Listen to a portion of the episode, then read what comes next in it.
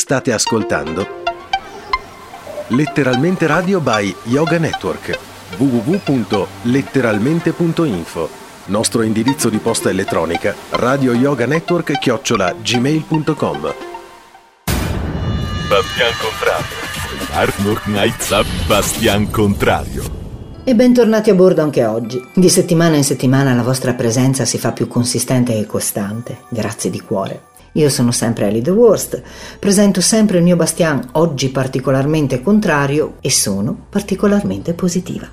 Io oggi voglio ringraziare quel pazzo di Trump, perché con la sua follia ci sta offrendo una grandissima opportunità, quella di percepire profondamente quanto sia effimera la nostra vita e la certezza della sua continuità. Questo ci spinge obbligatoriamente a fare il punto e mette sotto un riflettore le reali priorità della nostra vita, permettendoci di lasciar perdere tutte le futilità che solitamente hanno la priorità nelle nostre giornate. A me questo è già successo con l'11 settembre. Stavo vivendo un periodo di lutto personale, nel quale comunque mi sentivo in un certo senso al sicuro, rimandando sempre a domani decisioni da prendere, cambiamenti da fare, persone da incontrare. Rimanevo nella mia quotidiana e, devo ammetterlo, felice messa in scena di quel bel periodo che non aveva comunque possibilità di rinnovarsi e fiorire, senza mai smettere di ripetere gli stessi gesti, le stesse azioni, le stesse abitudini acquisite, giorno dopo giorno, mese dopo mese. Sconvolta e attonita da quell'evento, mi esplose da dentro solo una domanda. Ma se io fossi stata in quelle torri, che rimpianti avrei avuto? E da quello stesso istante, addolorata, confusa e spaventata da una cosa così grave e dolorosa, ho iniziato a rincorrere il tempo che avevo vissuto in stand-by. Ho cercato quegli abbracci e quella tenerezza che credevo non mi servissero. Ho ricominciato a scrivere, a guardare mia figlia e i suoi bisogni in modo diverso, a cercare di fare tutto quello che avevo rimandato, a rimettermi in gioco, a imparare di nuovo a relazionarmi. Ecco, Ora di nuovo e sempre dall'America, con la sua incommensurabile follia e arroganza, arriva il rostro di Trump, pronto a colpire all'improvviso senza scampo. È ovvia ed evidente la grande differenza di situazione, che però non è l'argomento del quale sto discutendo. In questo caso parlo dal punto di vista della nostra percezione e della consapevolezza ad essa legata. Quell'11 settembre si è venuti a conoscenza della tragedia in tempo quasi reale, ma comunque successivo agli avvenimenti. Siamo stati bombardati a nostra volta da immagini scioccanti e abbiamo dovuto assorbirle e metabolizzarle brutalmente, tutte d'un tratto, ma con una sorta di speranza, almeno per chi in America non viveva, che la cosa più grave fosse già accaduta e che avesse catalizzato in se stessa tutto il male, permettendoci comunque di godere della fortuna di riprendere a vivere il più normalmente possibile. Ora le cose sono opposte Ora sentiamo come un gelido soffio costante e persistente, foriero dei peggiori scenari immaginabili, pronto a fare l'affondo in qualsiasi momento. La fine è scritta per tutti, inevitabilmente, ma tra il momento presente e la fine, ciascuno di noi interpone idealmente uno stacco soggettivo in termini di tempo, come se questo ci rendesse immortali e quindi padroni del tempo della nostra vita.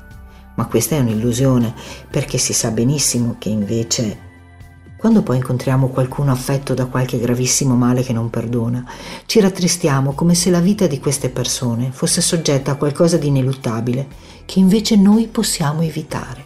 Non è così. La differenza sta tra una presumibile durata della vita e l'imprevedibile durata della vita. E del resto, di qualcosa bisogna pur morire, come diceva mio padre. Ora Trump ci ha posto tutti nella stessa situazione la nostra vita potrebbe durare anche solo una manciata di giorni o di ore. Ed ecco qui la grande opportunità.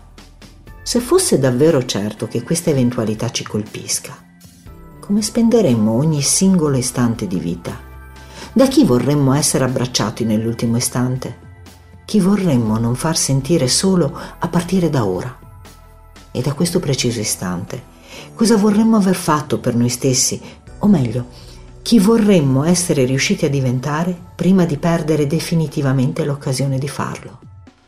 Ci interesserebbe davvero tanto preoccuparci ancora del nostro aspetto, delle formalità, di qualche insignificante torto subito che ci ha tolto il sorriso o di avere ragione perdendo tutto il resto? Di insegnare a qualcuno la cosiddetta buona educazione? Di non chiedere scusa restando con il cuore a pezzi? Da un film ho fatto mia una massima.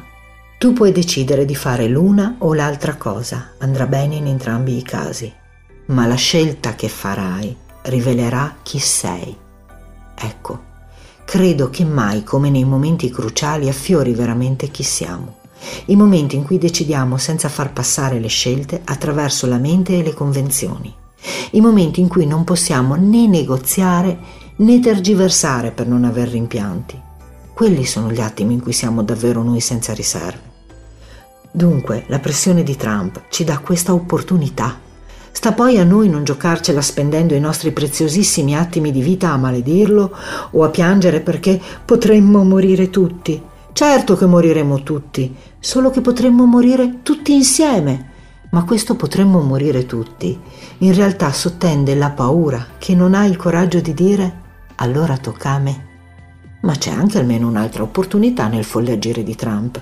A saperla cogliere ci offre l'occasione di andare oltre, di diventare coesi, di riconoscere l'inscindibilità tra la nostra e l'altrui sopravvivenza, a imparare a prenderci cura reciproca sempre e comunque, abbattendo ogni confine di età, di sesso, di religione, di etnia, di nazionalità e addirittura di ideologia nel piacere e nell'interesse globale, in senso prettamente letterario a questo punto. Io non sono una veggente. Anch'io ho le mie paure e la speranza che anche questa volta ci sia qualche persona in gamba che riesca a sgonfiare questo pallone prima che esploda.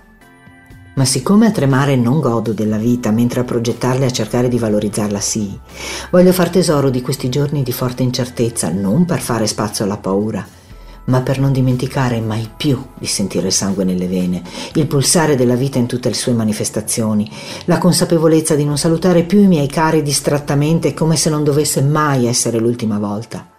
Voglio mettere lo sforzo di guardare sempre tutti negli occhi, anche per un solo istante, perché Trump o non Trump, quello potrebbe sempre essere l'ultimo sguardo tra me e quella particolare persona. Voglio spegnere il computer e ascoltare cosa mi dice mia figlia, cosa mi dicono le mie nipotine o guardare il loro papà mentre le coccola con tenerezza.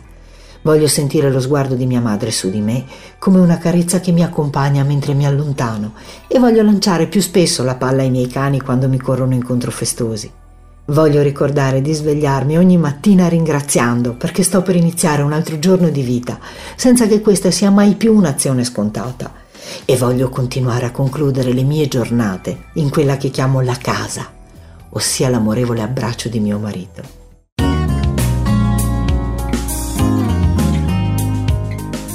Letteralmente Radio by Yoga Network www.letteralmente.info La radio con tante radio dentro. Maurizio DJ Studio 0 Ferrara, Renzo Studio 1 Bologna, Fabio Studio 2 Enna, Cristina, Studio 3 Firenze, Mauro Boditaru, Studio 4 Sanremo, Bastian Contrario, Eli The Worst e Gabriele, Studio 5 Montebaldo. Letteralmente Radio by Yoga Network, la radio con tante radio dentro. Scrivici radio yoga network chiocciolagmail.com